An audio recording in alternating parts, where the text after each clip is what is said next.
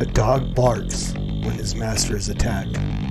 I would be a coward if I saw that God's truth is attacked and yet would remain silent. John Calvin. Telling a woman that she can't be an elder is a nonsense rule. If they claim to be in the body, we let them have it. Donald Trump is going to win in 2020 by an absolute landslide. Heretics Christianizing the American dream. Because the New Testament is utter horse. It's created by a bishop and a an emperor. That's a fact. That's like established religious fact. Sowing is a blessing from God to make you rich. Treating Jesus like a lottery ticket. The Lord spoke to my heart. Been very few times I've ever heard God be this articulate with me. And I'm telling you, word for word, these words came into my heart. I'm not asking you to witness me. I'm asking you to brush his hair. We'll do sharply. That's what God commanded. What's going on, everybody? Welcome back to The Master's Dog, episode 130. I'm your host, Norm the Master's Dog Dunham, aka the Evangelical Norm. So, The Master's Dog is a podcast where I deal with false teachers, false doctrines, false prophets, you name it. If they are attacking the truth of God, as the introduction video said, the quote at the beginning from John Calvin, I bark. And um, actually had somebody come at me about that. That that we don't bark, we're human you get it. You get it, right?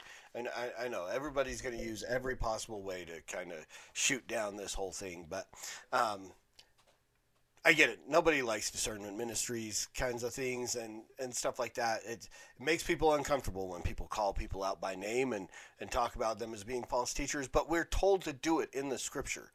So we do it. Um, again, I try to be very careful. I'm willing to, you know, recant when I can be shown as as Martin Luther would say, if I can be shown through uh, clear teaching of Scripture, um, then at this point my conscience is bound to the Word of, excuse me, the Word of God. Right here I stand; I can do no other. Um, so yeah, that's what this whole podcast is about. It started out as dealing with the uh, guys at Saints Unscripted, a podcast formerly known as Three Mormons. You may know Kwaku and and guys like that from there. Uh, but they did a segment called faith and beliefs. And they started looking at the LDS Articles of Faith, and I wanted to respond to those videos and show how the Articles of Faith, the, the standard for the Mormon Church, did not line up with biblical Christianity. And then after they were done with those 13 episodes, that maybe it was 10, 12 or 13, I think they may have tackled one, two in one episode. But when they were done with that, they continued on. David Snell, who is, again, for Saints Unscripted, this is the only scripted podcast that they do. And he continued on with issues of doctrine, history, stuff like that. There are some of these videos where I've said, and I committed, I committed, I said, I'm going to respond to every one of those. To this point, I've held up my, my end of that bargain. Um, there's one or two where I didn't actually watch the whole video in the episode. I just threw up a screenshot of the video they did and said, this is why this is almost a pointless thing. It's a not even it doesn't even really have anything to do with doctrine. It's you know especially like last week's episode and this week's episode it's dealing with history but you have to understand why they're giving you this history. And it's as far as i know i mean i'm not digging deep deep into i'm not seeing anything that is outright incorrect. And i'm not digging deep enough to find anything that might not be you know just completely on the up and up they're giving you accurate history but there's a reason behind why they're giving you this accurate history. So we're going to check out today's video. Again, last week was a, I, probably the first time I've ever just let a video play completely through without stopping it midway at some point and making some kind of comment. Because again, there's there's not really a whole lot to comment on. He's just talking about history and the people that were there at the time of Christ. and once again, we'll, we'll let him do this if there is something that I need to comment on, I will. But when we get to the end, I will make it clear again why this is the, the stuff that they're presenting and where I believe this is going. So, with all that, let's let David do what David do. And here is this week's episode of Saints Unscripted Faith and Beliefs. Who are the Pharisees? Hey guys, so in the last video we talked about the geography and political landscape of Hey guys, so in the last video we talked about the geography and political landscape of the Palestine area in the time of Christ. We talked about the Samaritans, Herod the Great, his successors, how the kingdom was divided. Lots of great stuff that will help you make much more sense of the events happening in the Gospels in the New Testament. But there's still more we need to talk about. Throughout Christ's life, he made a lot of enemies Pharisees, Sadducees, scribes, elders, the Sanhedrin, etc. Today, we're going to take a closer look at who these people are, what they believe, why they're important, and how they are all connected. Let's do it. Okay, let's take a look. Let's see what you got. All right, so in Christ's time, the Romans ultimately had power over Palestine, but Rome largely allowed the Jews to govern themselves. The Sanhedrin ruled as a Jewish law court in matters of faith, manners, and law in which Roman interests were not directly affected. In other words, the Sanhedrin in Jerusalem was essentially the Jewish Supreme Court. Remember, there was no separation of church and state at this time. Religious leaders were often also civil leaders. Religious laws were civil laws. The word Sanhedrin comes from the Greek word synedrion, but in the King James Version of the Bible, you won't find it translated as Sanhedrin. You'll find it translated as council, which makes sense because the Sanhedrin was a kind of council traditionally composed of 71 members led by the high priest of the temple. Who were the members of the Sanhedrin? The New Testament references them all over the place. For example, Matthew 26 says, then assembled together the chief priests and the scribes and the elders of the people unto the palace of the high priest, who was called Caiaphas, and consulted that they might take Jesus by subtlety and kill him. Why are these people meeting with the high priest, Caiaphas? Because Caiaphas, the high priest, is the leader of the Sanhedrin. The Sanhedrin is composed of chief priests, scribes, and elders. The chief priests were men of the tribe of Levi who worked in the temple. Scribes are sometimes called lawyers or doctors of the law in the New Testament. They developed the Okay, just got to do an aside here. I love the fact that they're willing to admit here that chief priests are men of the tribe of Levi. Um, those are that's the Aaronic priesthood, the Levitical priesthood. Um, but yet their priests, high priests, I don't know that any of them are descended from Levi. Levi, right? Just, just because again, if you notice, and, and I don't know how this if this is going to play into things, but there the Sanhedrin pretty much looks like their quorum of the seventy and they actually I think they may have now the LDS Church may have like three quorums of the seventy. Uh, it might be two, first or second, first and second quorum, but there may be three. I don't know, but it, it very much resembles the LDS quorum of the seventy, but yet none of those high priests or elders who hold the well then now those guys hold the Melchizedek priesthood, uh, which is not a thing. The only person that holds a Melchizedek priesthood is Jesus, and um, but none of them, as Aaronic priests, were from the tribe of Levi or even descended from Aaron. law in detail and applied it to the circumstances of their time. The title elder means a few different things throughout the Bible, but when it comes to the Sanhedrin, these were just well respected men and community leaders, usually older in age. Whenever you read about the chief priests, scribes, and elders acting together, think Sanhedrin, think Jewish government officials. Members of the Sanhedrin generally belonged to two ideological groups the Pharisees and the Sadducees. You can almost think of these groups as two opposing religio political parties. These two ideologies approached Scripture in different ways. The Pharisees believed that the oral law, the oral tradition, was just as binding as written scripture. They were more popular among the common people than the Sadducees, but the Sadducees held the majority in the Sanhedrin. The Sadducees were the party of high priests, aristocratic families, and merchants, the wealthier elements of the population. They were more conservative when it came to scripture. Only written scripture was binding. Interestingly, the Sadducees did not believe in supernatural things like resurrection, angels, or an afterlife, heaven or hell. The Pharisees did. These doctrines are sort of a big deal, so it's not hard to see why these two groups didn't get along until they could rally together against a common enemy.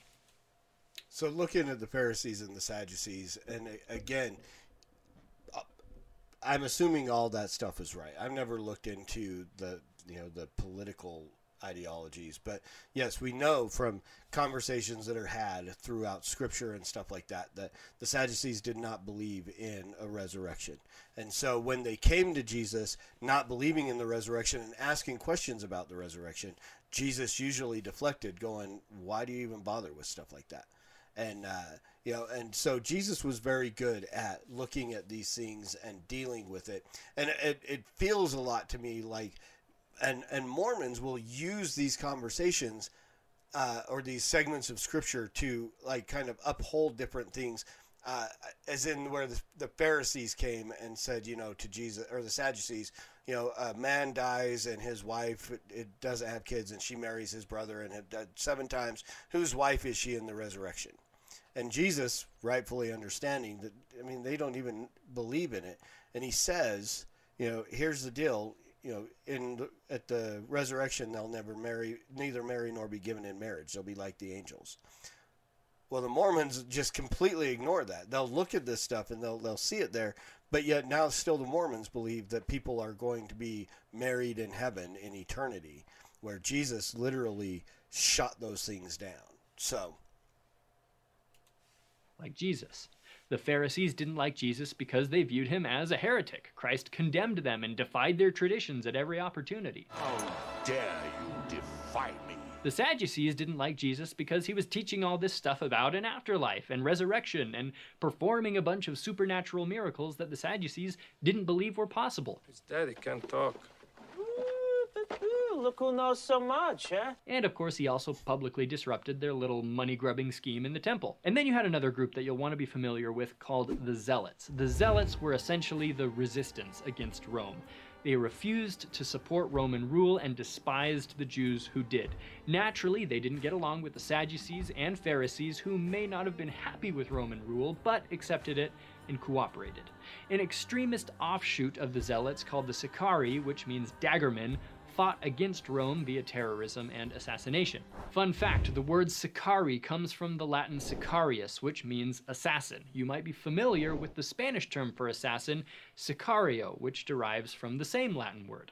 One of Christ's disciples was known as Simon the Zealot. It's possible this is a reference to his zeal for the gospel or another cause, or he may have at one time been associated with the Zealots or even the Sicarii. There's a lot of debate on that issue. Did you ever kill anyone? I've never heard debate on that issue. Um, again, it could be there. I could be wrong and just not aware of it. But again, I, have never I've never heard the debate on any of that. And so again, we're going to get to why some of these little things get thrown in here and, and so on. Again, questioning all of this. One. We're getting off the subject. As you know, Christ was betrayed by the apostle Judas and arrested in the Garden of Gethsemane. He was not arrested by Romans. He's arrested by officers of the Sanhedrin.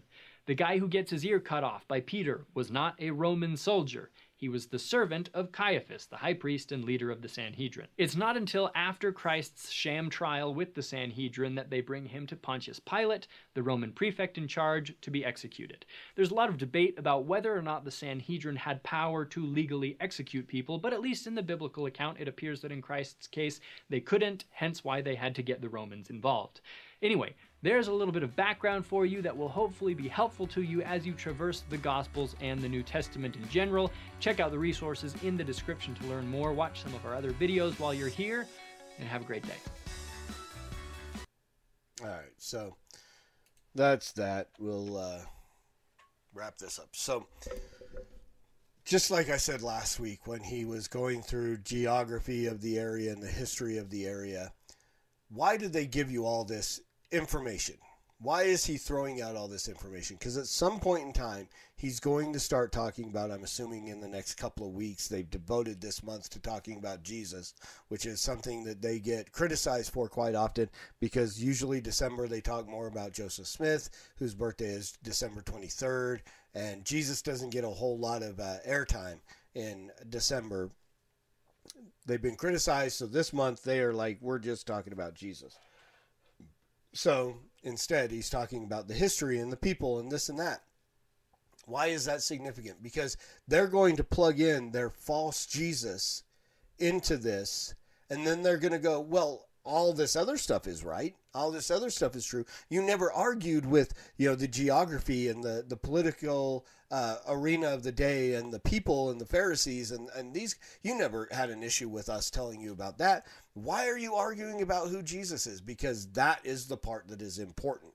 That is the part that separates us. You can, I mean, you look at any fictional book, take Harry Potter, you know, all the things that, that J.K. Rowling writes about London and the, that area, those places that are real places, seem to be accurate.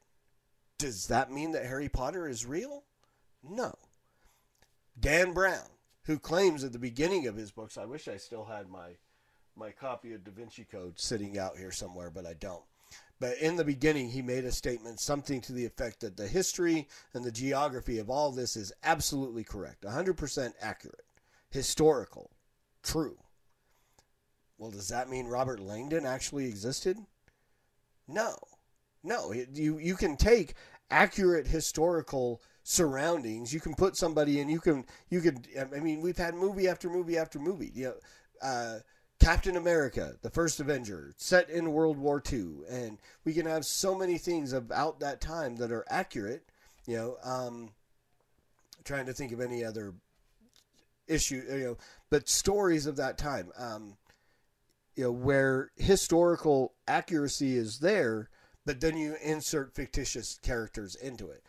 The historical accuracy does not make the fictional character real. And the fictional Jesus of the Mormon church does not become true when he is plugged into a historically accurate setting because you still have a problem with your presentation of who Christ is. He's not eternal.